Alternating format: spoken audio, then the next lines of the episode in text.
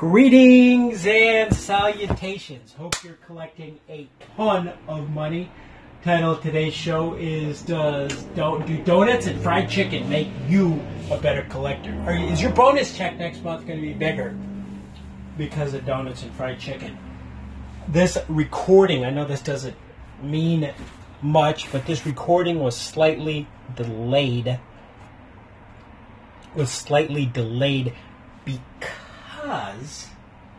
I just as I was going to start recording, a phone rang. It was a, a client calling in. I'm going to head out there and do some live training. Uh, give me a call. Remember, I have free resources and then non-free resources either to help you collect. This information is making people a ton of money. People are doubling their production. People are quadrupling their production. We're talking about the people that have been at the bottom of the barrel.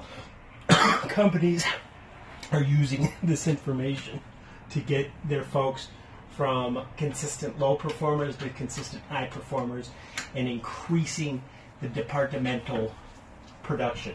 Okay? So, for free resources, for free copies of the, the books, How to Collect from Family, Friends, and Neighbors, give me a, a quick email. Email address will be included in the show notes. And you can also get the book on how to be the best collector in the building, great for managers or individual contributors at collection area, or we could do live to live coaching too. So today, month end. Month end, I've experienced different types of month end. I'll go to the the crazy to the favorite. And um, I know if you work for an organization, if you run an organization, you kind of do your own thing. But if you work for a company, you kind of do what the company tells you to do. But I remember month end being just like a crazy three, four days of working 12 plus hour days and gorging yourself with donuts in the morning, uh, fried chicken and pizza at lunch, and pops and ice creams and just pretty much crappy carb, sugary junk that probably put most people into an early grave. That that was month end, but most of it was just the craziness, the go go go, the this that and that, and then the, consistent overtime. And then starting the next month, uh, most people had that first day or so off, and the people that were there were pretty. Uh, were pretty uh, non-productive and just kind of wasting everybody's time.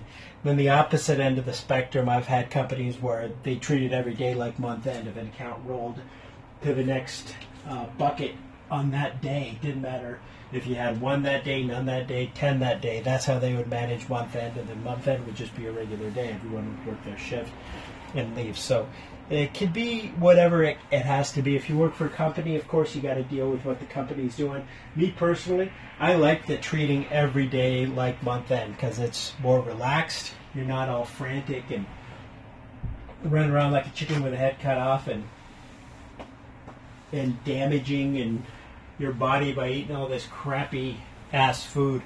But anyway, whatever month end that you have, I wish you the best month end. Make sure you are using the principles that you are learning from the books and the coaching and the podcast to get where you need to go. Okay? Um, wishing you the best month end ever. Collect a ton of money. Collect what you expect to expect and then double that. Okay? Collect twice as much money as you would expect to collect. And the reason why you're going to do that, besides the guy that sits next to you, or the reason why your company is going to do that, besides the company across town, it's because you listen to this podcast, listen to valuable information, and putting it to good use. Joe Sterling, signing off.